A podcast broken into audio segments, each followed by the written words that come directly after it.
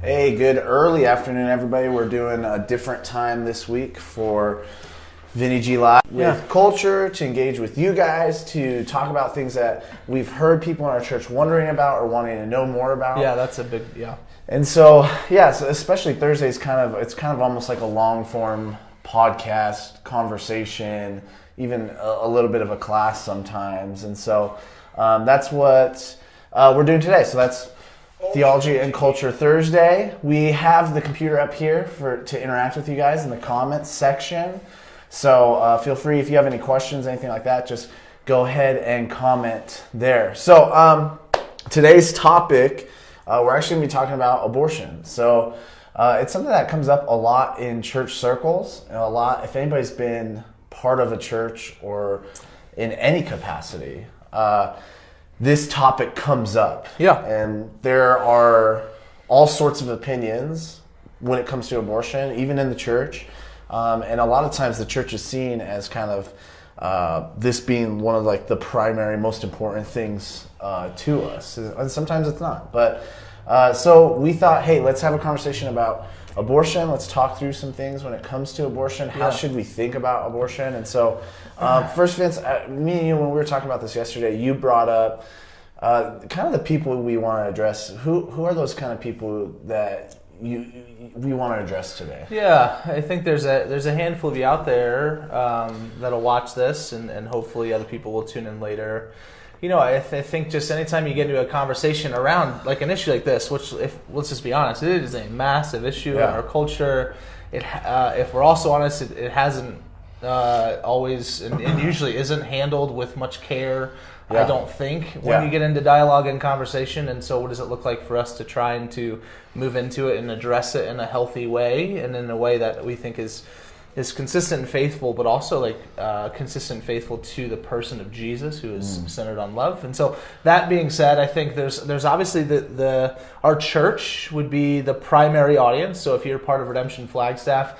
Um, we want to talk about what, what does it mean for us to exist in this space well, um, and to have these conversations, these dialogues, to have a, a truly biblical worldview and, and lens on that. Um, but there's also the reality that there's going to be those of you that will tune in that will um, that will disagree with us, right? That Yeah. are going to say, "Hey, the fact that you're even talking about this, there's already, I think, a reality of their back is up. There, there's a certain bias and opinion that comes into it."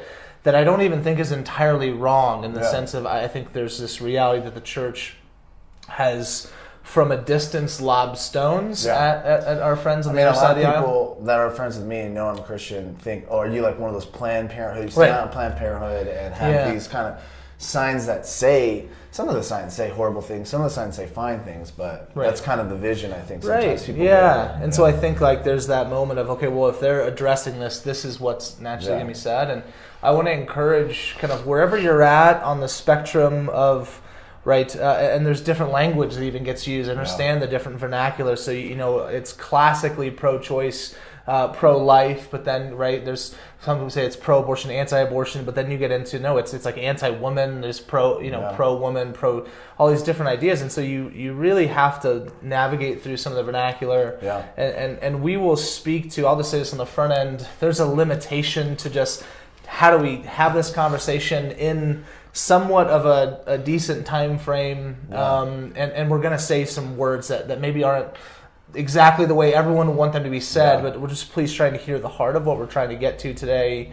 And so wherever you're at on, on whatever spectrum, whatever labels you want to put, I just I please would invite you to just be with us the whole time and, and say like, hey, we're, we're gonna address this on a few different levels. We want to talk to, to Christians in, in multiple different ways. We want to talk to those uh, who are maybe Christians that disagree with us. We want to talk to those who are pro-choice that disagree and what that looks like. So in, in other words, there's a, a whole gamut of people that we want to Yeah. to realize that we acknowledge are, are in the room that will watch this and, and are you know very much invested in this conversation. Yeah, totally. Yeah, I mean, a few other kind of thoughts here too is for, like one first thought is this is a the the issue of abortion is a deeply emotional and even tough thing to hear about for a lot of women in general, Yeah. and I think sometimes bringing it up, it could feel like.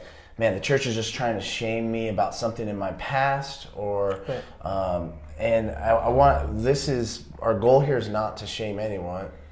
Uh, one of our goals, though, is what what would God's word say about abortion to us? And so, Yeah.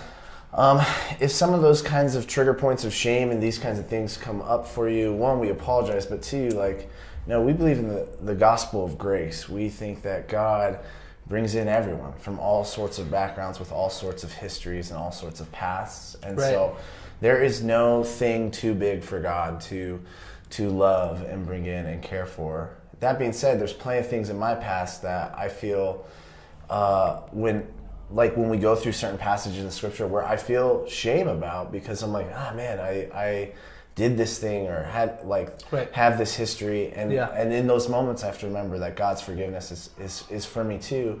And yet I can still view those actions in a different light too than maybe when I did those actions. Yeah. So so Yeah. this isn't to shame No, anyone. Um, another thing On, and uh, well, just Yeah. if I can real quickly, just Yeah. real briefly say to shame anyone on either side because Yeah. there, there will be, uh, I think we will be, uh, even the term critical sounds probably more intense than me, but we will we will be critical to, to both sides of this debate because Yeah, there's totally. much for us all to learn. So No, that's a great point. Um, I think another thing for us as we go into this conversation to think through is um, this is just a big and a heavy topic for everyone. Uh, There's, it's a very polarizing and divisive topic in our culture, um, and for for no matter who you are, no matter what you believe, this is usually some sort of a big and heavy topic. I think a lot of times it gets posed like, well, Christians really care about this. Non-Christians don't really care about this, but even for for most Yeah. non-Christians, this is a big and heavy topic. And, Absolutely. uh, this is a big deal, uh, and this uh, abortions are a big deal, even if you think they're morally good. Like they're they're a big deal. I, I remember this is this shows my age a little bit, but Ben Folds Five. He wrote- Classic. yeah, classic. He he's he wrote a song called Brick, and uh, I listened to some live version of it at some point, and he said, "Hey, I'm not. This isn't a political statement or anything, but this song is about." Is the Right. story about me driving my girlfriend to go get an abortion after I got her pregnant? Right. And, and it's a heavy song. heavy song, Super heavy. It's song. already a heavy song, Yeah. But you don't until you like when. Like when you shared that Yeah. with me, I was like, "Oh my!" God. You Yeah. go back and you listen to it. You're like, eh, I feel like in in really profound ways, it does address the emotion. Of, Yeah. Like, dude, this is this is real. So this is heavy for everybody involved, I Right. think. And and I, I don't I think there are very few people that would feel it's not a heavy topic. Um, and, and so that's just something for us to realize. It's big, it's heavy. Um, what today will look like is we're gonna first kind of say, okay, biblically, what would the Bible say about abortion, human life, the Imago Yeah. Dei, these kinds of things. And then we're going to look at some of the pushback and rebuttals to some of those biblical claims. And then we're just going to say, what does it mean for us as Christians to interact uh, with this topic, interact with this reality in our world?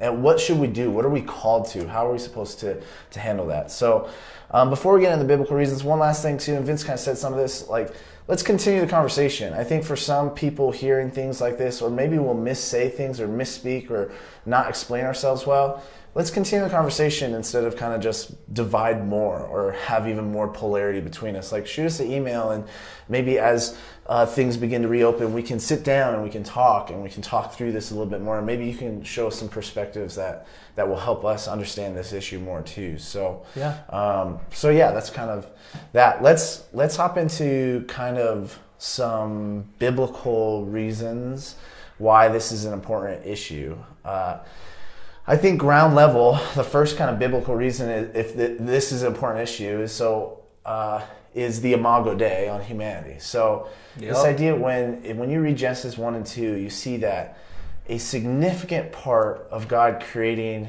humanity is that the image of God is on them, and it gives every single human dignity, Yes. worth, value. Jesus in Matthew 25, he like reiterates this and he reiterates it by saying like even what you think are the dregs of society, they have the image of God on them. That's right. What you do for them, you're doing for me. Yeah. Is- and that's like pretty crazy language, but that's what Jesus is saying. And so um, so when it comes to this issue, the reason why it is such a big deal in the church is because we believe that in the womb the imago dei exists Yeah. And we're going to get into biblical reasons why there but And so, anytime that there, the Imago Dei is marred or injured or hurt or killed, uh, we think there is an injustice. We think something is not going according to how God would uh, have shalom be, and shalom being this how things are supposed to be. That's right. And Christians are called to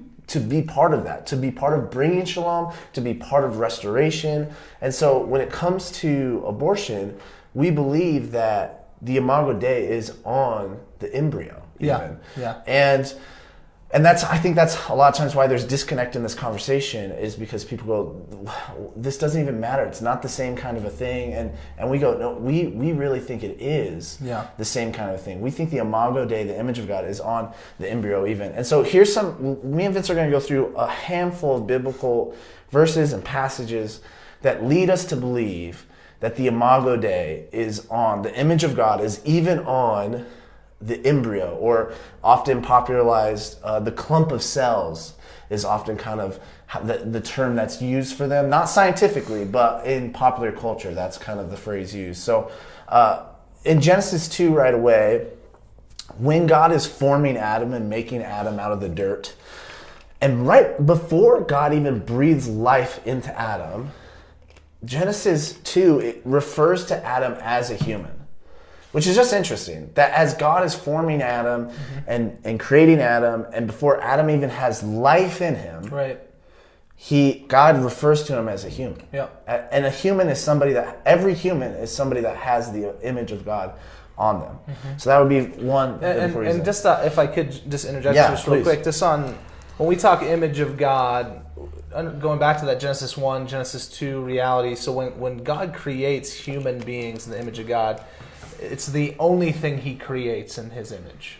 So Yeah. animals are not created in the image of That's a God. good clarification. So so there is this uh, when we start talking to that value stuff that it is this thing that sets apart humanity Yeah. from anything else that God has made. Anything else in our world that humanity is the pinnacle of his creation because it is meant to reflect him. That when you look at him you see the image Yeah. of God. And so just that that delineation then when you come to Genesis 2, Yeah. it's like no, he's a human and by Yeah. being a human it, it means these things. So It comes with yeah. There's it's sacred ground. It's sacred vocation. It's sacred identity. You know, so that, that that was given to us. So um, yeah, that's great.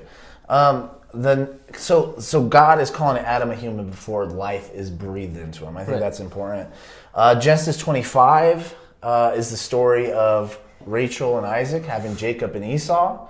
Uh, Jacob and Esau are twin brothers, and uh, what happens is it says in Genesis 25 that Rachel conceives, Yeah. and then she the, she feels the twins wrestling in her stomach, and she it's so kind of like unnerving that she goes to God in prayer, and it's like God, what is going on here? And God says, "You've got two nations raging against." One another. That's why this is going on. There, Right. This is like a prophetic moment. I think for you, Rachel. See, the- these guys are going to be pit against one another. They're going to start two. They're going to be part of two different nations. Right. And I just think th- this is a great moment for God to clarify if this is just a clump of cells or what or, or what have you. And he's saying, no, those are even two nations. like, not only is it two people, it is two nations of people, which is just uh, interesting. I think it just brings more value and dignity and shows us clearly that in the womb, God sees something that's happening. yeah. Um, the famous verse that's used uh, is Psalm 139. And some people say because the Psalms are poetry, uh, they are sometimes speaking metaphorically, and it's not really true. Right. And there's some truth to that. And Yeah. there's instances uh, where that is true. Yeah. But in Psalm 139, it says that God knit me together in my mother's womb. Like he, he was doing that. And he- here's the thing about uh, when you feel like a psalm is saying something that God doesn't actually do, you're going to have to find a whole bunch of other scripture that would help you understand. Like, say, okay, that was a metaphor and an expression of prayer. Yeah. And when it comes to this, knitting me together in my mother's womb, you can't really find other verses in the Bible that would say, yeah, God doesn't do that. That was just a beautiful poetic thing. Right. Like, you're going to, as you look more and more, you're going to see, no, there, God does form us in in the womb, and Yeah. so so that would be a reason why we think the Imago Dei is on those in the womb, even at conception. Um, the next that I have uh, is in Luke one. Um, basically, what we have is the story of Mary visiting her relative Elizabeth. A lot believe they're cousins.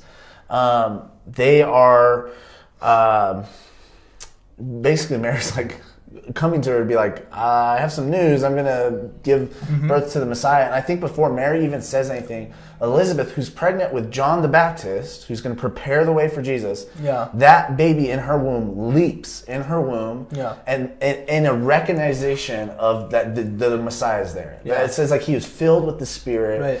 and, and there's a recognition that uh, that that Jesus is in her womb as well. And so it's it's not Elizabeth that realizes it; it's the baby. yeah, I think that filled with the Holy Spirit line is really significant. Yeah. you know, so you know the, the Holy Spirit is not it does not embody a tree, right? Yeah. uh, which which would be just a clump of cells, would be matter. Um, so so the Spirit of God does not embody those things like the Spirit of God embodies humans. Yeah. And so in this moment, he, he embodies this this baby forming in Elizabeth's womb, you know. Yeah. And so yeah, you have that moment. What's what's interesting too is earlier on in in that same kind of interaction, uh, when refer when Elizabeth is talking to Mary, she calls uh, to Mary and she says like, "Oh, I'm so you know," she's rejoicing with Mary, and she says to Mary like. Um, I rejoice with you, and blessed be you, because my Lord is in your womb. Right, Oh, yeah, yeah. Uh, which is this really amazing kind of testimony to her. It's again, it's there is this person that is inside you, this Yeah. human being that's inside you, and he's the Lord. Like, Yeah. and, and we don't have time to get into the language of what it means for her to call. Jesus Lord, but it's just thousands of years of history and prophecy, all well again like that that baby that's in you. Again, not not in, in contradiction to just this random clump of cells that isn't a person until you know a certain point. So Yeah. that's my Lord. Yeah, what, finish us out here. What are some other biblical verses you're seeing on? Yeah, it's important. I think if you if you look back at, at the Old Testament law, as you get into uh, the Book of Exodus, you have these laws that begin to get kind of put out there in regards to the way that Israel is best to govern themselves. Uh, specifically in Exodus chapter 21, there's a specific law that says that if, if a man hits a woman that is pregnant and it, and it causes the baby to be prematurely born, Yeah. and the baby is dead, right, from that that Yeah. altercation. Um, what is stated there is that that man shall be put to death because Yeah. it'll be life for life, right? Uh, and the terminology is literally like this human being for this other human being. And so, just in this understanding of the way God, who we believe understands life better than we do, the way He is so instructing His people to best orchestrate a culture of life and of care for one another is to say, listen, if you harm another, that same harm must befall you. And so, what's so interesting with this this law is there were already laws in the Old Testament law that would prohibit the harm to a woman. So Yeah. so that, there was already punishment that was associated with that. So this specifically was speaking to harm that would befall a child in the womb. Yeah.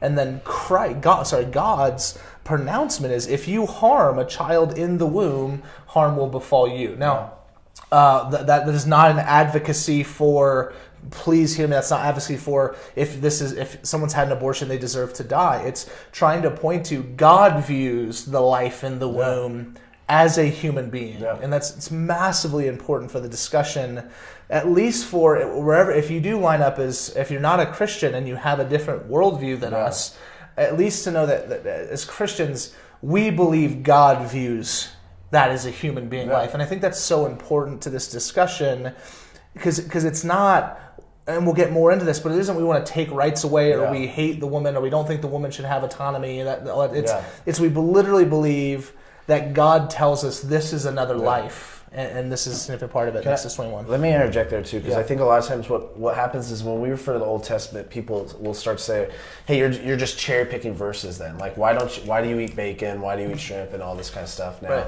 And so, I just quickly, two things to remember in that is one, God was doing a unique thing in history with the people of Israel Yeah. in order to bring about His restoration process. And there's more to that, and that could be talked about for hours. Mm-hmm. Um, but that's just something important to know. And then two, we would we would say no. Actually, we don't throw the law out completely. Right. I, I we- even uh, there's different ways to look at these laws and see either how they've been fulfilled in Christ, and Christ has said, "Hey, this is fulfilled in me, so that's why things are different now," or we don't know if they've been fulfilled in Christ. And we go, then maybe there is a principle to this law that um, doesn't make sense in, uh, like the specific law doesn't make sense in our context anymore, but there's a principle from that law that does make sense in our context. Right. So, you know, a classic one is it says, like, don't boil a goat in, in its mother's milk. Right. We don't know why, although that just sounds messed up. Um, uh, is, really does. Yeah, it just sounds messed up. So almost you kind of go, that actually makes sense. But we don't know why that's there. We don't have anything like in the New Testament saying don't do that. But we could go, hey, the principle from this is probably there is a sort of care for creation that we're called to. And we don't have to be as torturous. And so it started to go on that rabbit trail. But I think that's important because I think a lot of times people begin to tune out and go, you guys are just cherry picking with the Bible. And we go, no, the, the Bible is different genres and different times, and our understanding of it Right. uh, has ha, not changed, but it Christ affects that. And It Christ. it, yeah. uh, so, anyways, but what, what I think it, well, in the midst Yeah. of that too, is I think it's important to realize that even the use of Exodus 21 has we're not trying to uh, look to apply Yeah. that law to today. We're bringing the principle We're just learning yeah. that God views the human life in Yeah. them. You know, so it's it, that, that principle doesn't change regardless of the application Totally. of the law. So. And I think the laws often do show us God's heart, regardless if yes, we're going to do right. those laws. Oh yeah, absolutely. totally. Yeah. Um, uh, some other ones: Job 31, uh, Isaiah 44. Uh, a litany of other verses will use the language uh, "I was formed in the womb" or Yeah. uh, "Before He formed me in the womb." So it kind of building off that Psalm 139 language, which again, Psalm 139 again can get uh, somewhat poo-pooed, right? Because it's Yeah. po- poetic. Yeah. Uh, the prophets in these moments, um, in multiple of the moments where you find this reference, it's not poetic; it's prose. It's it's them prophesying. It's them literally trying to speak truth to the people of Israel. And so even the language there is very much like, hey, no, we need to we need to navigate this this way. Um, specifically, there's two two of the greatest prophets in Old Testament history: Isaiah and Jeremiah. In Isaiah 49 1. It says, The Lord called me from the womb, from the body of my mother, he named my name. Um, and so you have this moment where, and let me read Jeremiah's as well. Jeremiah 1 5, Before I formed you in the womb, I knew you, and before you were born, I consecrated you or set you apart, and I appointed you a prophet to the nations. And so, whilst, and, and even before they were born into the world, while God was still forming them into who they were becoming, right, um, he had already given them jobs and Yeah. already given them callings. Had a plan Again, for them. yeah, and so again, it's again the, from the lens God views the, this clump of cells as a human being that He can call, He Yeah. can give vocation to, give you know what I mean, all these give names to that type of idea.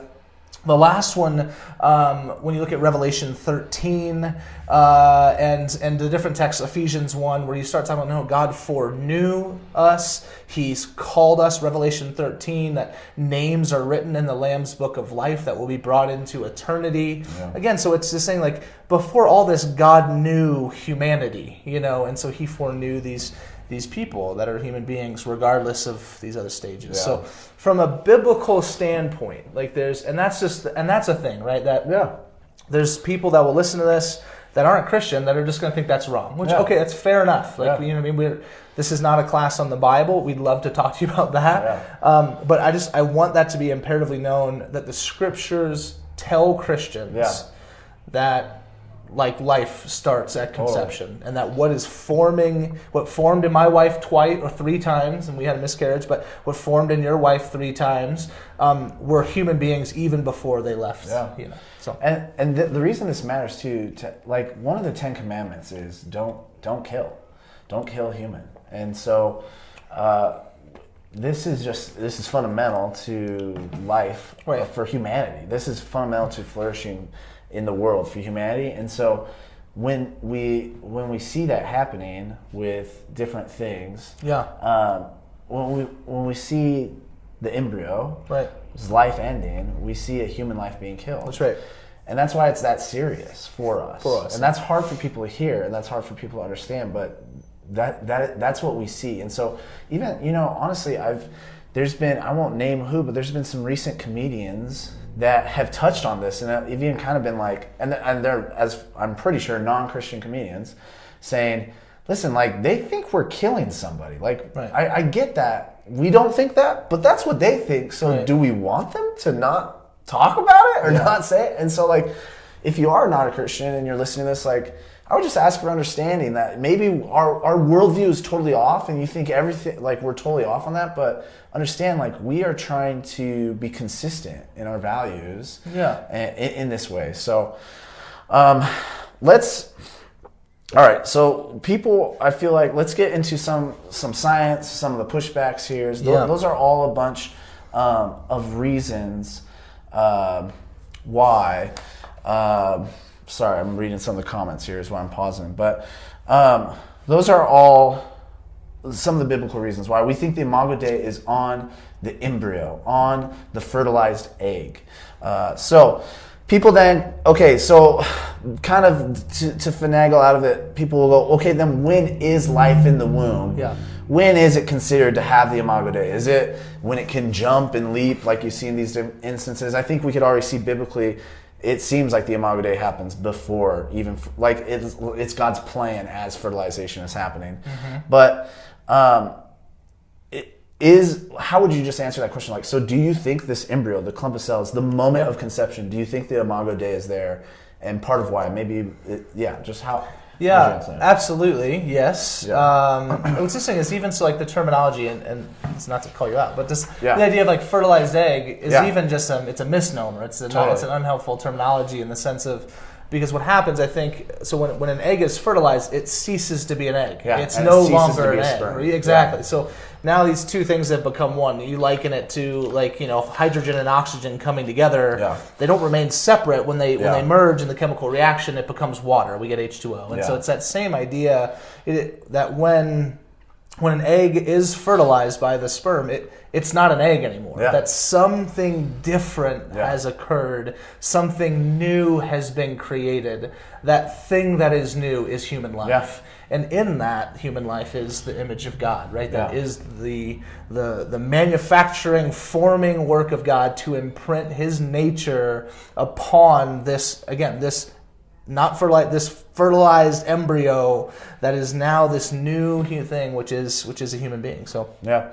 Yeah. No, that's. I mean, that's helpful. I think that's just helpful for us to know too. So, getting into some of the science with it too, scientists aren't really having this debate. If the like a lot of the popular culture says again, clump of cells, and I'm not trying to parody it, but that's just what's when I'm getting conversations with my right, pro-choice sen- friends. That's Right. how they phrase it. yeah, Um, that that scientists go no it's not just a clump of cells Yeah. like it's you know now some are you know bill nye has that famous video kind of saying all this stuff but you know i'm gonna probably listen to a, a lot more scientists consensus on that Yeah. before a popular scientist like bill nye so uh, you know there there isn't really much debate if the, the fertilized egg is a human. And that, that's even why this term embryo is what they use to refer to that because they're like, Yeah. this isn't just cells growing and multiplying. This is a human life growing. Mm-hmm. Even I read a paper from Princeton yesterday that this lady did, just kind of going through these kind of questions and thoughts about it. And, and she was like, no, it's a human life. Like Yeah. this is, it, it, it is a human. Um, before we get into more some of the science of what's happening in those early developmental stages, um, the debate actually really comes on the scientific and on the philosophical levels, and then at the law levels. The, Yeah. the debate is not if the embryo is a human, usually.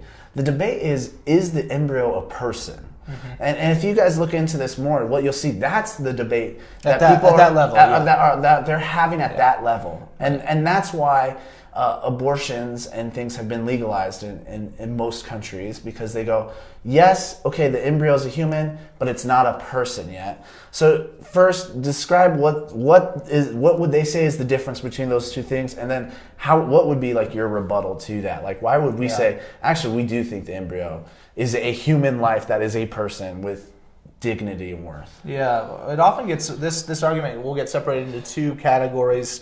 So there's the ontological argument Yeah. and then the functional argument. Now, um, like popularized, like famous scientist Peter Singer is kind of at the front of pushing kind of the functional narrative. Yeah.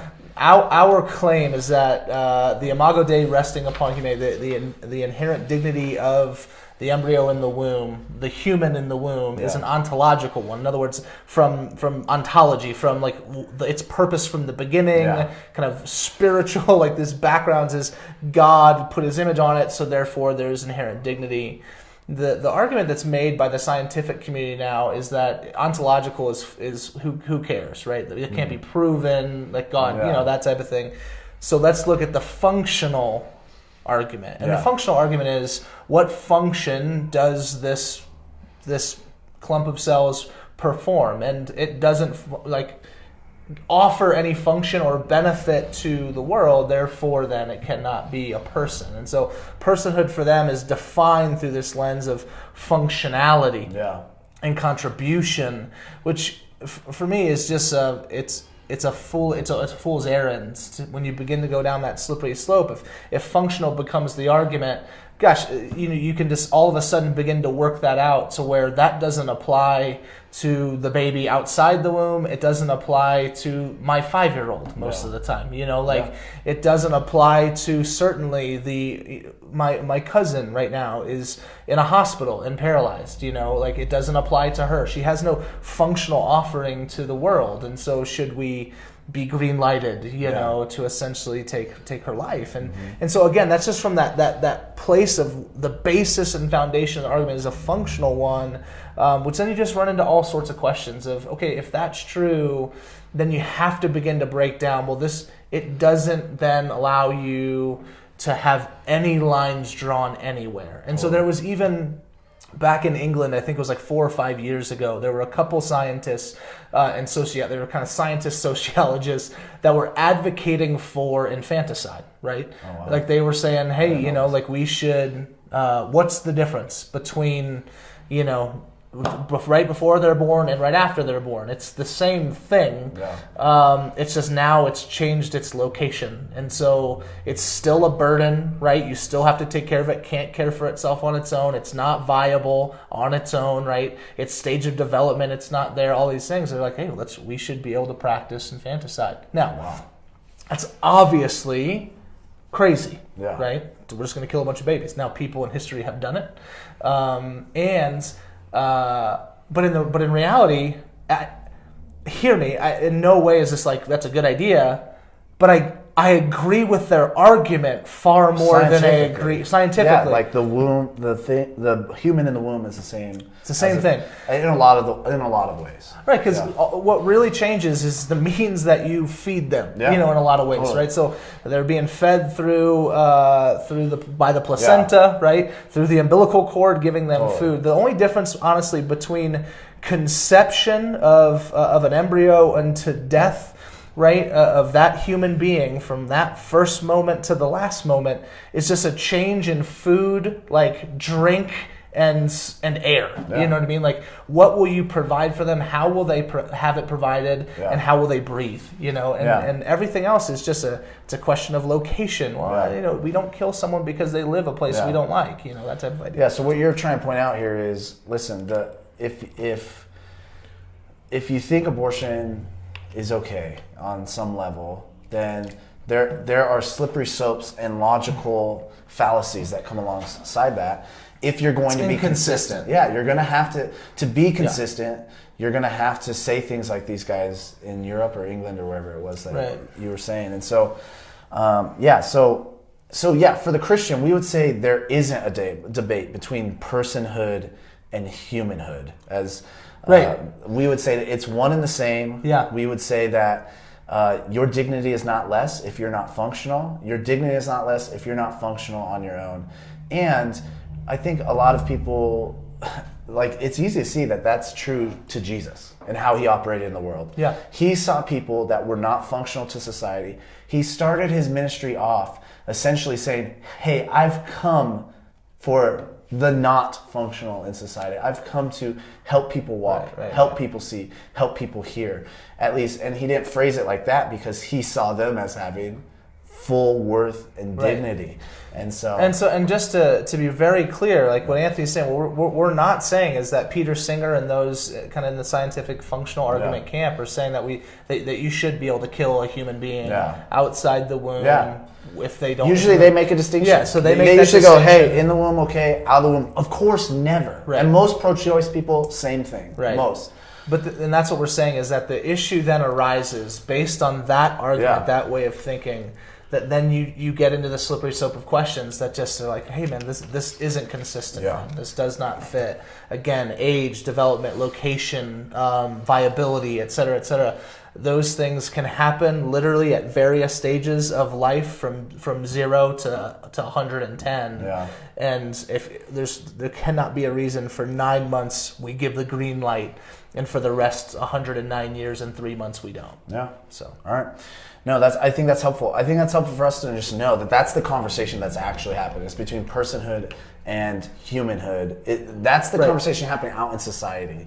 And Christians would say, "Hey, that's we we don't go there. Like we think that humanity And, uh, yeah, but at, at, at top levels, I mean, I think Yeah. on a, in a real practical way, most of the conversations I'm having, I'm not getting into a lot of people arguing with me on personhood. They're, Yeah. they're, they're still kind of having the conversation around like, you know, some of well, is it a human being? Is it really life? yeah. And I think that's even what we're saying that the scientific community is like, no, no, no it's a life. Yeah. There, there's no question about that. Human beings can only beget human beings. We don't Yeah. create something different. If Yeah. you and Jess got together and made a monkey, that would be an issue, right? Yeah. So if you cannot make a monkey, you can't Yeah. just make a random clump of cells. You can only birth and beget what you are. Yeah. You know. So No, that's helpful.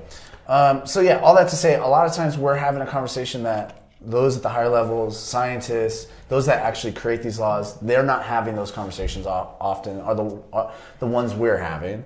Um, and then to add some more science to this, I you know, I wh- whatever side of this you're on, if you just look at the development of an embryo, just that first eight weeks, yeah.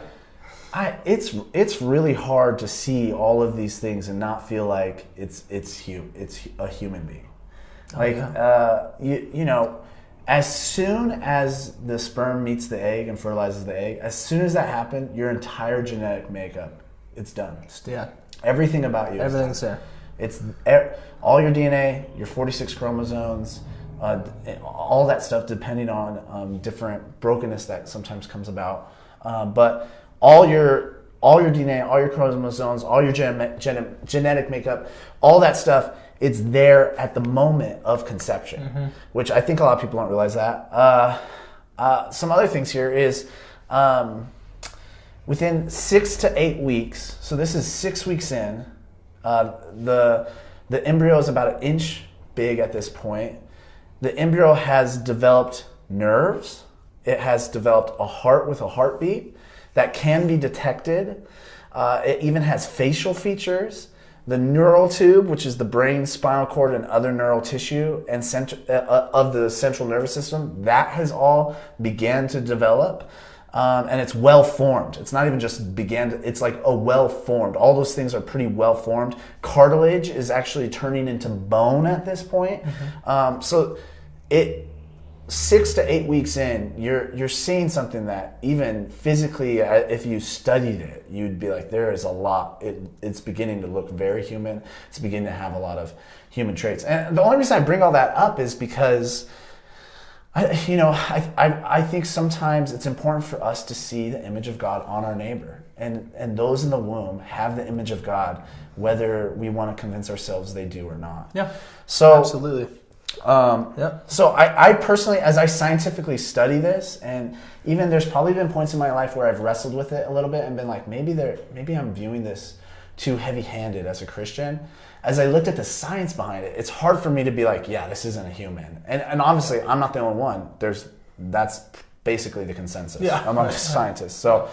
Um, here, here though, I'm going to pose a scenario to you Okay. because again, I want to try to give voice to people that would disagree with us, and Yeah. often my pro-choice friends they'll bring up this scenario then, um, and I'll and just answer it how you would. But they'll say, hey, okay, so if that's true, if a fertilized egg is a human, and it, uh, with the Imago Dei, all that stuff, let's say you're in a fertility clinic, the fertility clinic is burning down. You're in this room and you have the choice to save a mini fridge full of fertilized eggs. Oh, there- right. Let's Yeah, say yeah, there's yeah. 200 Right. fertilized eggs in this Right. uh, mini fridge. But then there's a kid, a little kid, a five year old kid standing next to the mini fridge. Who do you choose to save? Right. and, and why. And so, as the Christian, the, how I've answered that often, I'll go, I choose to save the kid. And then my pro choice friend will usually say, gotcha. Like that shows you you don't think about fertilized eggs the same way as you would this kid. Like, the, and they're trying to say there is this gut instinct in you Right. to save the kid over the frozen fertilized eggs. So you actually do think there's more uh, dignity on the child than there is on uh, the embryo. So Yeah. answer that question.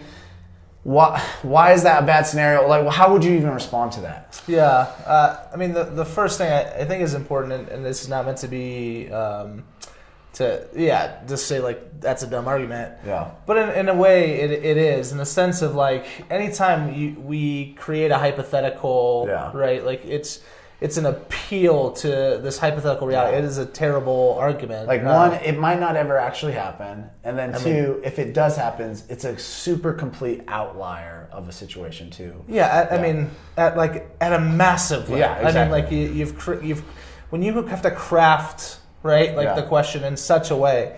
So that that being said, it's just it's just a bad argument. But Yeah. that being said, if you had to answer it, you're going to answer the child, and you have to we have to navigate again from the biblical perspective what we view about humanity, Yeah. right? And so we're looking at this child as as as far more um, not not dignity. It's not a dignity and value Totally. question. It's a question of of family. It's a question of their imprint upon the world. It's Connection. a, yeah, Yeah. connection. It's an imprint of uh, like. I, you'll see that that kid's parents. You know, what I mean, that, that it is someone's uh, son in that moment, Yeah. right? These these embryos, um, which we believe again are human beings. Let's Yeah. let's not let's not get confused Yeah. here. Um, they're not attached to parents. Yeah. They're not attached. They don't have um, you know all of these other attachments to these Yeah. different realities of life Yeah. that the, the Bible also speaks to in regards to you know treat people Yeah. this way. You know, and so it's a bad argument and then two there's just it's not as simple. They're not equal in that sense of their imprint upon the world. Who is going to be affected and hurt by that? Because god loves the parents of that kid Yeah.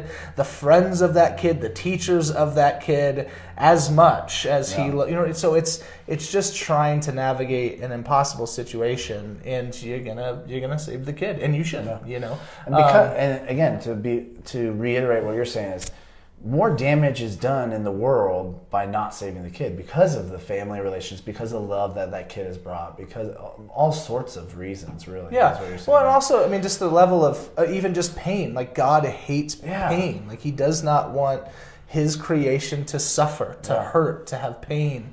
Um, and, and so, even in that moment, like physical pain, Yeah. if a buil- building's burning down and there's a five-year-old that's going to experience excruciating pain, versus listen, we'll, we'll- can we'll admit this at an, at the embryo level, it's not experiencing pain. We don't think so. I guess Yeah, we yeah. don't fully There's some even debate, know that. yeah, yeah. You know, but at that that initial fertilization, it hasn't been implanted in the uterus. Yeah. Um, that, that it's okay. No, I'm not going to allow a five year old to burn to death and experience the pain and the brokenness, and then the pain and the brokenness that would be thereof for the family. Yeah, the I haven't thought about that. So the pain aspect of it. That's yeah, that's interesting So- to think about. Yeah, and, and to be clear too, like we're not saying that we wouldn't be sad about that fridge of embryos uh, dying.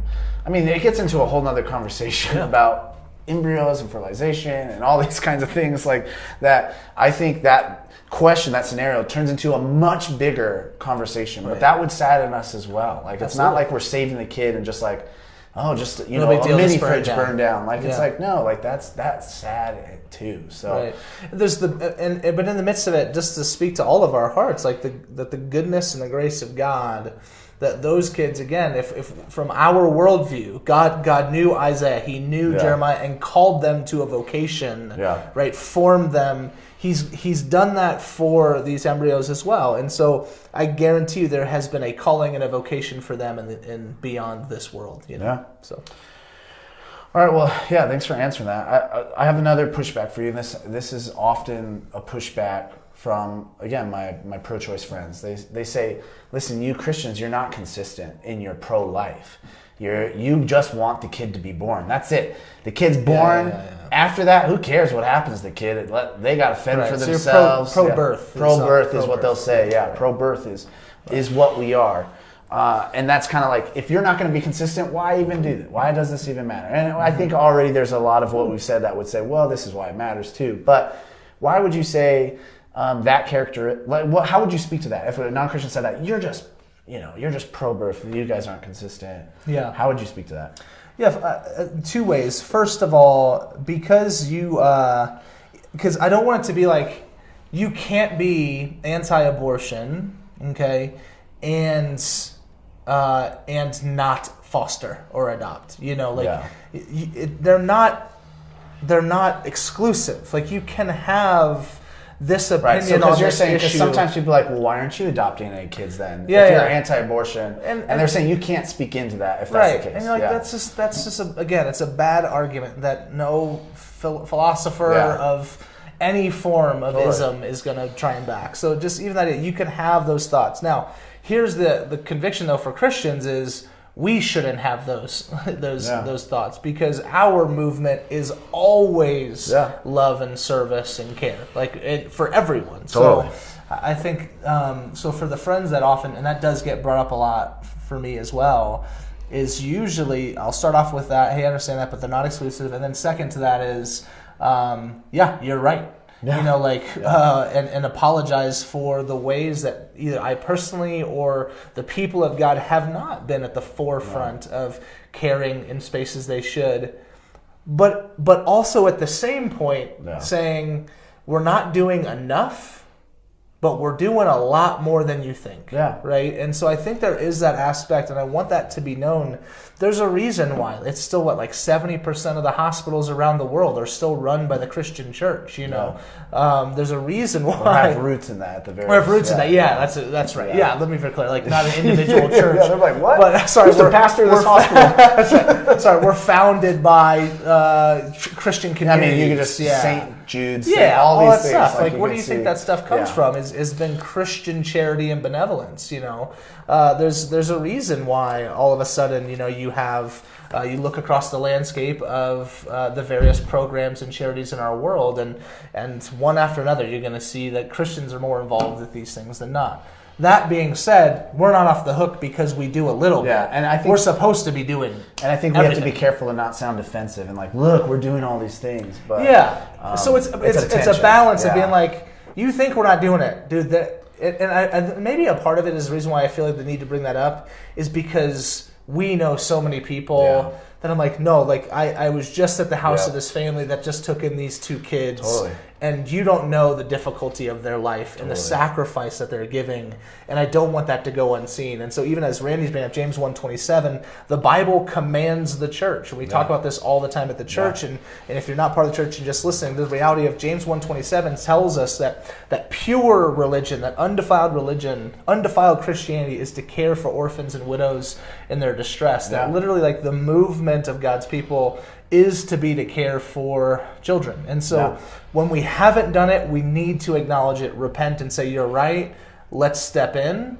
But also, I, I do want it to be known there are so many people Yeah. that are at, at, at massive levels Yeah. doing the work. And I think th- that that misconception of well, the church does nothing. That's just that's also just not accurate. Yeah, I would. I, yeah, I think uh, something I try to say to my friends that have been burned by people in the church or burned by things like this is I go, hey, look for the real Christians. And I know that I, that's we have to be careful yeah, I that. know, we have to be careful that because we're all on different journeys and we're all a mess. And God is sanctifying us all at, at different places and times and rates and all these kinds of things. But Yeah. when you if you look at someone that's really Christ-like and really trying to be Christ-like, you're going to find in their life they are going to be more consistent in in some of these areas Yeah. that it seems like the church as a whole are not uh, being consistent, and so I think that is helpful.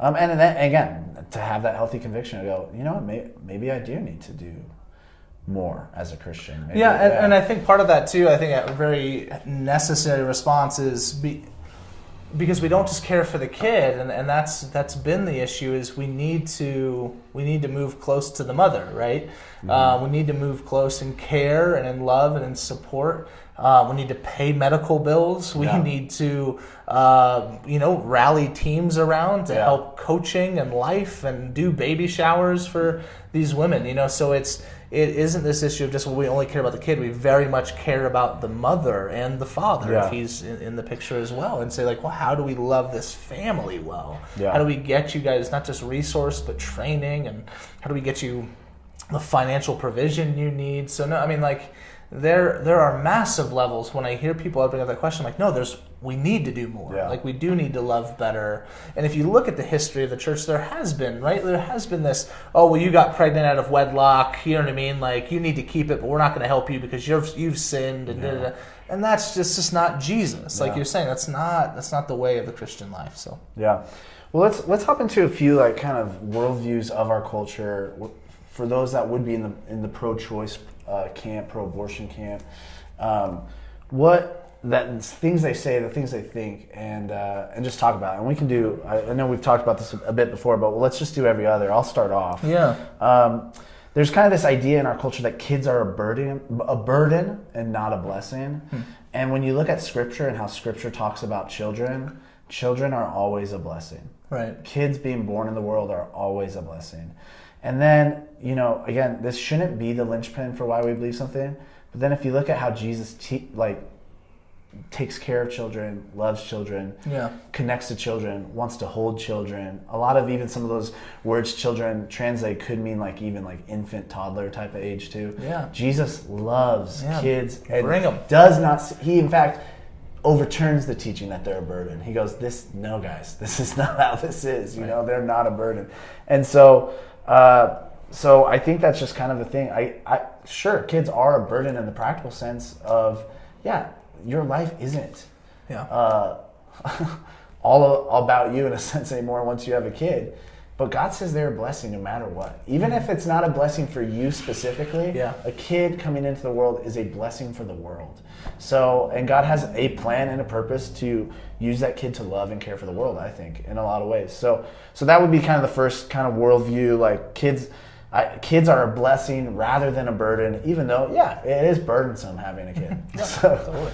um, yeah, what's another one you've? Um, I, I think culturally there's a, a view of life that is just inaccurate to what God called us to. Yeah. So you know, it's, and it's chief. It's very predominant uh, here in the West, but certainly across the world. Of at the forefront of what this life should be is my happiness Yeah. and my success. You know, so you get into these issues where you have a young pregnancy and sometimes an older pregnancy, where um, where it's hey this is gonna you know what this will do to me and i you know i'm gonna miss out on these opportunities in life and it's not the right time for me because and, and i don't want to boil those things just down to just the emotion of happiness but just sort of generally that culture of i deserve this type of life Yeah. and happiness is a big part of that success is a part of that and the, the opportunity is a part of that and, and as Christians, we'd say that's not that's not guaranteed. Like that's not something and it's that not we, the meaning of life either. it's just Yeah. not. It's not the Read. Ecclesiastes. you yeah, yeah, like- totally.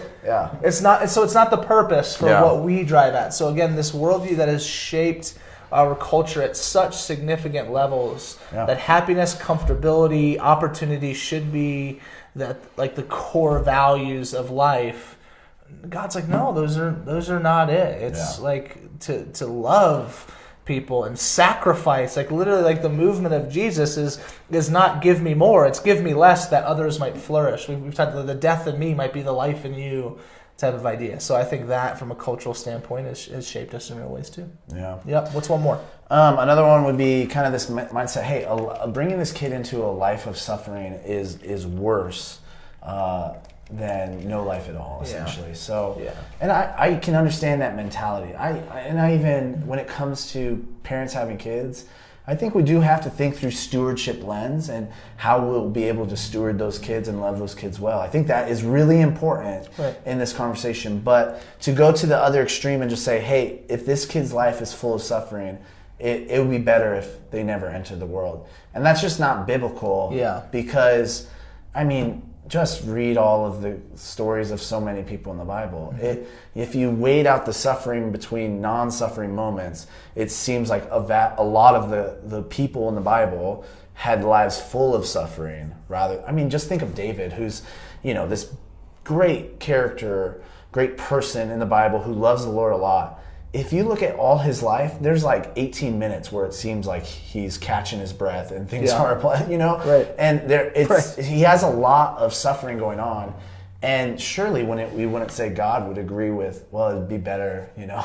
that David wasn't uh, alive because Yeah. of because of the suffering, Right. and so, um, so anyways, I would say that suffering is a horrible thing, and God, part, the mission of the Bible is to uh, get rid of suffering, among other things. Yeah. Um, get rid of all brokenness, sin, everything that sin affects or changes, and suffering exists because of sin.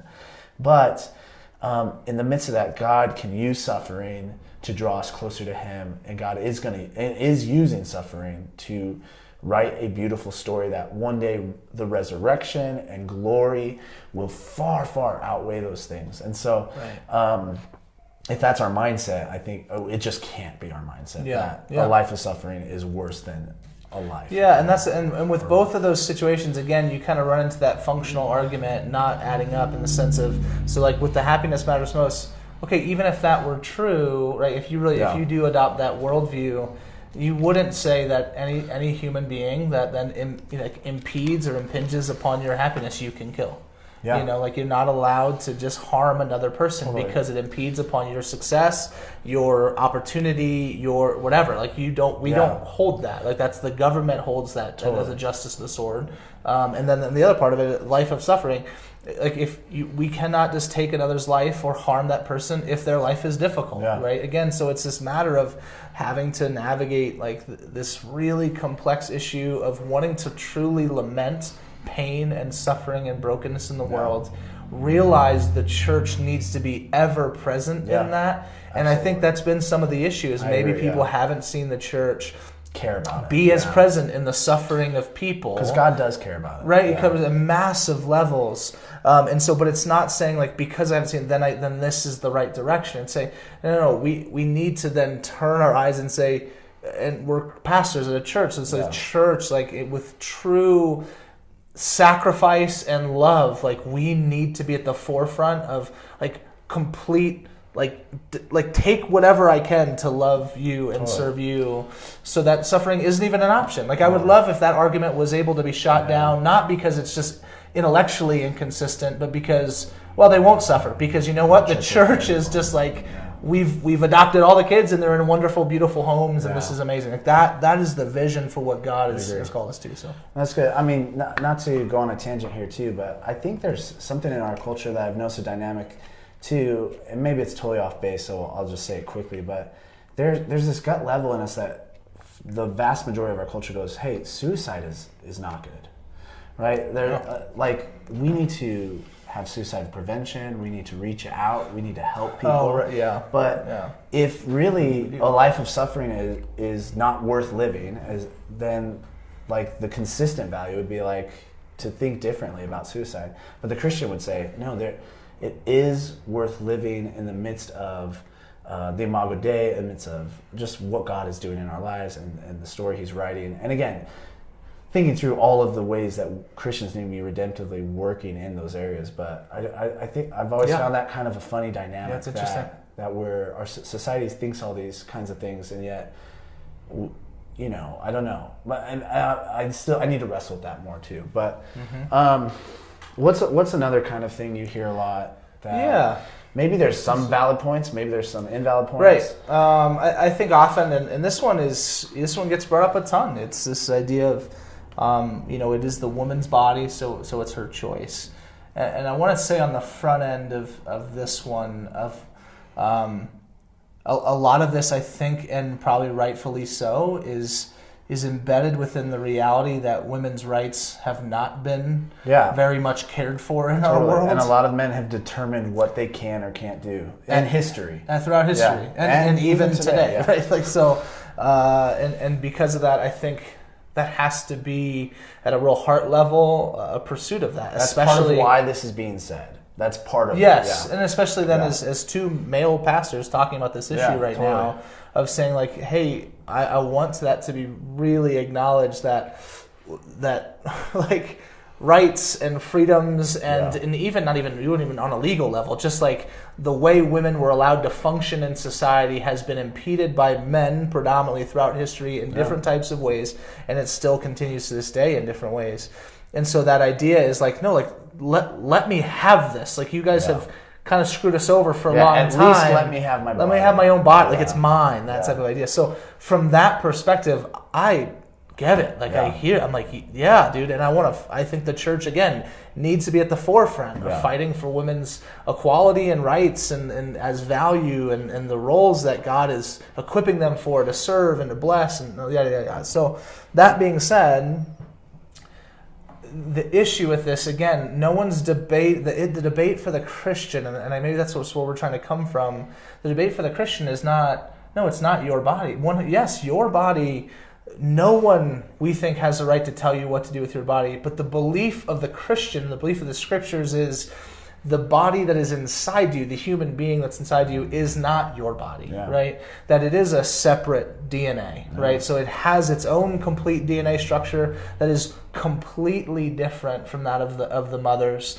um, to the point where uh, you can have a, a woman that will give birth to a man right so and that genetic gender code is Yeah. there right in the beginning Yeah. right and so um, that you can have a um, uh, an embryo that right away its DNA says this is going to be its blood type and it can be different from the mother's. So it has all of these autonomous realities that speak to this life is not yours and this body is not yours. It is an entirely separate human, Yeah. an entirely separate life. And the scriptures and science would seem to point to that. Um, but at the same time, again, we get the realities of that. Yeah. And so, again, the my body, my choices, I want women to have complete autonomy and freedom for their own bodies, but we want no human being to have any say over anyone else's body, Yeah. right? Um, and so, in that sense, since the scriptures and we believe science says this is a separate body, a separate human, um, then that choice cannot be Yeah. just left to, to any one No, individual. yeah, anyways. that's helpful. I think that's balanced too. I think a lot of times Christians don't want to enter, especially with that phrase. Christians don't want to enter into a balanced conversation on that, and not just balanced, but a tr- what what is true. You know. So, Yeah. So I'm glad that you brought that up.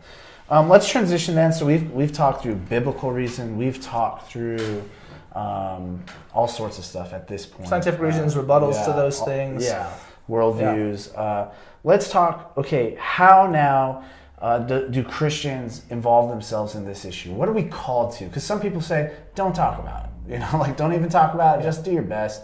You know, some people say you got to do all kinds of stuff. Um, so, what are what are some of the ways that we can get involved in this, and what are uh, some of the ways we should be getting involved in this? And we'll kind of go back and forth here. I'll just kind of let you start us off. What what, what are one of those ways? Yeah, uh, and it's something that I'm really thankful that that our church um, has really pressed intentionally into, Yeah. and that's just that being very present in the foster care and adoptive and kinship space of being how do we present with foster families, um, how are we ushering and um, and equipping people in our church to have a vision for how they might bring kids into their home or Yeah. serve somehow in that space. Um, so, so again, that that issue is well, they're going to be sent to a group home. They're going to be sent to this life of difficulty, poverty, and pain. It's like no, no. There, there is this option where if we can come to a young mother that's saying, I, I don't feel like I'm in a place to raise this child, which I can understand that. This is so you know so much of those arguments of well, I'm not ready. I, I won't even debate that in some Yeah. ways. Like maybe you're not financially be difficult. That the church would really arrive in this space in like real power and unity to say, awesome, like we're going to do that. Just quick story is there's a church I know of out in Mississippi still to this day they have like a hundred person waiting list you know of if there is a child in their community that uh, is born from an unwanted pregnancy like this church has said we've got families lined up. You just let us know. We'll take that kid. We'll Wow. love that kid. We'll support that kid. And it's just a thing that's like known in that community in that state. Oh well that church like they're going to do it. And since then now other churches around the state have all kind of done the same thing. And so it's just it, it's that's where we need to be Yeah, and so i, I love uh, that for our church but i think the church needs to continue to press in on that Yeah. Um, another area that kind of the next area that I think the church needs to press into is this is we need to be in relationship with people uh, that see abortion as their only option. Like I, I had a a guy who uh, has a lot of strange thoughts, but he he was surprised that I had pro-choice friends when I told him I had pro-choice friends. I said, "Of course I do." Yeah. um, and which was just silly. And but um, that he thought that, and so uh, the other aspect to this um, is a lot of abortions happen right below the poverty line or right at the poverty line. Um, and it's hard to not feel that there is classism or some sort of oppression of the poor that that is causing abortions to feel like the only option for many of those uh, under the poverty line. And so Yeah. we as Christians need to be in actual relationship with with people really below the poverty line or people that uh, see this as their only option or see this as a option and we Yeah. need to get into those kinds of uh, conversations with them we need to love them well we need to we need to just be in their lives Mm-hmm. and so i think a lot of times it, se- it feels like christians fight this from afar without incarnating without getting into their world Big time. and uh, and we don't we sh- we shouldn't do that. We need to be in their lives. We need to have people in our life that are vastly economically different than us in order to um, care for people in this Yeah. way and in this issue. Yeah, I I mean, I had a uh, there's a friend of mine. This is going back years and years that, that got pregnant, um, had had an abortion before, and uh, and we we were dating at the time, and she got pregnant again, um, not not by me. Yeah, Uh, this was yeah, sorry, this was uh, from an, another guy, and so. Um, so she came to me and said, "Hey, you know," she told me all this stuff happened, and, and so we kind of talked through, and she was going to have another abortion, Yeah. and um, and we just talked and I prayed for her and, and things like this. is even kind of before, when I was like still navigating Christianity myself, Yeah. and, uh, and and she chose to keep the baby. Oh wow. She reunited with the father, Yeah. and they're now married. And but Oh, every every day on her birthday, uh, I get a phone call from from this little girl Wow. you know, and uh, and and, and that, it's not as a, like I did something great, but in the sense of if I didn't there. have if I didn't have that relationship, if we're not moving into these places, uh, then we're, we're missing Yeah. an opportunity to talk to real real people with real fears uh, in ways that can care. So Um, Talk about the next thing, Vince. It kind of relates to even what Taylor's saying. Is is there a way to help pay for obscene Oh, or yeah. expensive medical bills for prenatal hospital, etc.? So our next Yeah. point of how we can get involved in this world. Go ahead. yeah, financially, Yeah. you know. So there's there are great things to give to if Yeah. you if you have uh, funds, which again we're Americans, so we do, Yeah. um, and so uh, there are places to give. I think to organizations like AZ 127 and the work they're doing, the foster care and adoptive space, foster care initiatives down the valley are do, is doing amazing Yeah. work, um, funding some of the care portal needs that are, again is attached to foster care and adoption. But when you get into medical bills, there's a couple ends of that. There is there is if you can, um, there are different organizations that partner with hospitals that will pay off. that You can pay off medical Yeah. bills. Um, I don't know how much you can specify. I don't know how that works for them, but I know you can do that. But a, but a really great option is to give towards organizations like like Hope uh, Hope Pregnancy Center here Yeah. in Flagstaff. It's located in the south side by uh, Guadalupe, um, the old Guadalupe Catholic Church. Um, they do awesome work here in town. We're really thankful for them. Crisis Pregnancy Centers across really the country. Yeah. There's a ton of them. And Um, they provide all those they services. for provide all the services for free. Yeah. Like it's, and, and you know, and I think that's one of the things when you get into some of this is, you know, this is the only option because where else would I go? And, Yeah. and again, there's there are many, many, many, many organizations that are that are there for young women. And if you're even on watching this or know a friend Yeah. that's watching this, like, and, and don't know who those are, like, please contact us. Yeah. We would love to, to give you a handful of resources, resource you ourselves. But again, Taylor, to answer your question, yes, um, I would really do some investigation specifically on Hope Pregnancy Center here in town. We're really thankful for what they do. I know that I've known people specifically that have been blessed, Blessed by by going there. Yeah. And yeah. right. Um, so yeah, I yeah, there's really all sorts of I- having grown up in the church, and this has always been at the forefront uh, in my lifetime of the church trying to combat against it. I feel like every year I hear about another organization that is doing not just work in this area, but really good work Really in good this area. So I, I think with a Google search or two, you could find some stuff pretty easily. Um, the next thing is, and uh, for time's sake, I'll, I'll, I'll be a little short with this one in particular, but I, we need to get into conversations with people that are pro-choice, and we need to understand their views, and we need to understand their perspectives, and we need to validate where parts of their perspectives are accurate or true. And kind of how you were going with the "my body, my choice" stuff. I think there that that to love them well, they need to see that we're loving our neighbor in the wholest sense that we can. Now, we don't have to Yeah. change our minds or say something contrary to Scripture. Right. Don't do that. But where Scripture affirms, we affirm. And so, And then uh, affirms love yeah, and that yeah. massively. Yeah. And so I think, you know, there's all sorts of ways we can deal with this, but if we can convince our neighbor that one, we're loving them, and then two, that the neighbor in the womb needs to be loved as well and has the Imago Dei on them, uh, things will change. And so yeah, I, I've had conversations with non Christian friends that went like, that moved a bit because they started to go, this is different than I, you know, like I'm not thinking through this fully.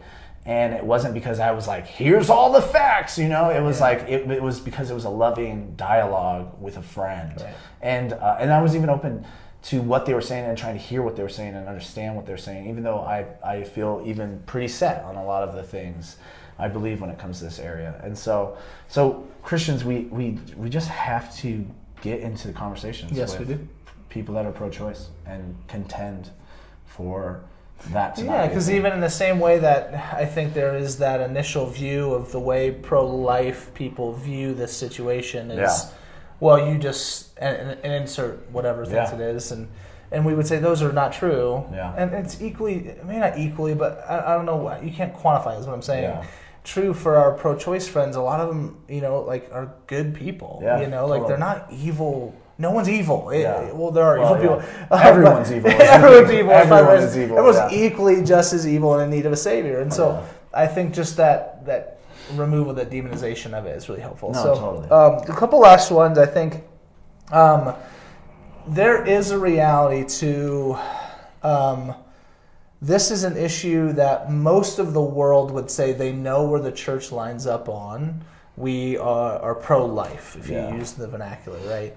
Um, however, there there is a there is a growing, albeit not not it's not a large group, but there is a growing group of young Christians predominantly that have moved over to the pro-choice camp. And from my conversations with many of them, a lot of it revolves around loving a woman, caring for a woman well, serving them. Um, some of the same arguments, which again are not they're not bad arguments. They're just don't don't they're not exclusive. Again, Yeah. like we need to then respond in love, and so just There's to not one way to love people. So, like sometimes yeah, that- that's in our society, saying. we're like, this. This is the only way you can love this woman, and that's not what Jesus ever has for us. Yes. Even watch how he That's interacts with Mary and Martha at the tomb of Lazarus. Yeah. completely different. yeah So Yeah, so I, I think just in the midst of that, it's just trying to say to, to those of you that might be in that camp that, that are Christians, that love Jesus, we really invite you to, to rethink your position on this too. yeah, Like, we need to truly sit in the grief of the astounding statistics. You know, Yeah.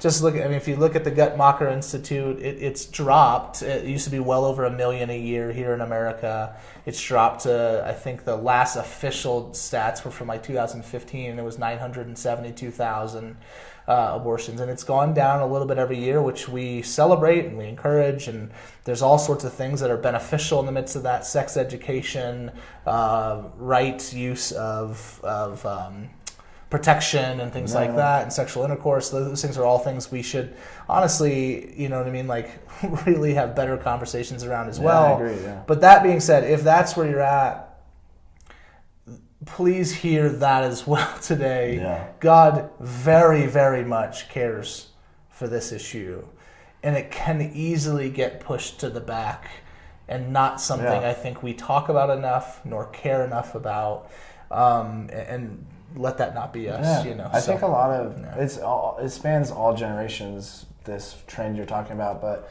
a lot of younger Christians will care about a lot of the other issues in the in the Bible that are clear. yeah Um, but then when it comes to the abor- abortion issue, we're like, hey, I don't know. It's too about that." messy. It feels like a little bit sometimes, And that's but- another sort of cherry picking. It's another sort of going, hey, I'm only Yeah, going to care about the issues both, that yeah. society is okay with me caring about. And And Uh, that's a great way to put it. Yeah, and I, to think young young Christians, especially, we, we need to care about this issue more. Like it, it is an issue. It's something to think about. It's something to be part of. So, Yeah, yeah. Um, well, here's here's the final kind of thing, and I'm sure there's more things in this, but a final way that we can be part of God's restoration and working in this, and and, and it's this. It's it's it is consider what to do politically and with your vote um, as as someone that is against abortion, and so I think that probably could easily just sound like I'm saying one thing here and only vote one way or do this. Yeah. I'm not saying that, No. but but what I am saying is politically we do have influence as Christians. Politically we can engage, and politically we can do things, um, and we should look to do those things. I think some of the in the church it feels like there's a polarity to it doesn't matter at all what I do politically, and if I'm honest, I lean that way. uh, feels that way a lot of times, Yeah. and then on the other side of it, it's that's all that matters. That's the primary way to get things done Yeah. in this arena of abortion, and neither neither are right. Right. And so, Christians on my side, we have to realize that we need to steward that and think through that uh, issue when we vote and think through things. And I don't I don't know if we give it enough thought or care about it enough uh, a lot of times. And then Christians on the other side, I think if I can be lovingly prophetic, if this is prophetic, we can't use voting as a as a cop out. As this is the main way I'm fighting against this issue. This is the main way, the only way that I'm going to deal with this issue. When um, a vote isn't always uh, tangibly loving your neighbor. Well, see, it, it misses a bit of the incarnational aspect of Jesus. Totally. Yeah. A vote does love our neighbor, but yeah, it, we miss the incarnation when all we do is vote, when all we do is stand far off and cast stones, so to speak. And so, so what we do politically and how we vote, we have to consider this issue. We have to think through it. And, s- and please don't put words in my mouth right now. I'm obviously purposely not saying certain things in this. Well, I think it's just when we say consider this issue, we're we're saying consider everything we just talked about. Yeah, exactly. Right? Like consider all of the ways the church needs to be responding. Consider the mother. Consider the father. Consider the resources around them. Consider poverty. Consider y- and then consider certainly the act of abortion. Um, and so I think that's what what Yeah. Driving at is when you cons- like consider this issue holistically Yeah. through a vision of the biblical call for us to love and to care for and to serve, Yeah. especially the vulnerable. Yeah, So- it, so we should. For some of us, we need to add it to our considerations, and then for some of us, uh, we need to realize that maybe there are some things we need to think more deeply about in regards to that, and things we should actually be doing and incarnating in this area. So, so yeah, that's kind of my Yeah. point because Well, it become this issue always becomes a, only a political issue, and don't- yeah, and please, that's that's it shouldn't only be that, Yeah. but for us, I think a lot of younger Christians, we go, I don't want it to be a political issue at all, and it's like, no, but it is. No, it is. Yeah, like it, Yeah. it's something we're gonna have to steward and think through and, Yeah. and walk through. So I'll I'll say this as we're as we're kind of wrapping up and landing it, just in the sense of like this is a, obviously a very difficult conversation. Totally. We understand it's one sided. Yeah. Um, we would love for for people to dialogue with us and communicate with us for this. If there's friends that are wrestling through this issue, for this to be shared, but then that that would be a start of a conversation and dialogue. Um, but really, at, at our deep heart level, it's this massive like we we believe at real levels that the bible calls us as christians and as as, as the church to care for the vulnerable and to be a voice for the voiceless um, there there is not a more voiceless community and group of people than Yeah. the unborn i mean Seems literally so, yeah. without a voice Yeah. and so the church must be a voice for that community for Yeah. these for these children it is our duty our responsibility as christians um, just as much as we need to be a voice for All these, these other, other all things these other things as well. Yeah. And so allow that really to be this lens. How can I be a voice for the oppressed, a voice for the voiceless, a voice for those who are hurting, broken, and in pain, and be like Jesus and move towards them in love? Yeah. And hopefully this was an opportunity to do that in a balance. Hopefully, I mean, like if you know us. I think you'll you, you know where all this is coming from, a place of love and grace.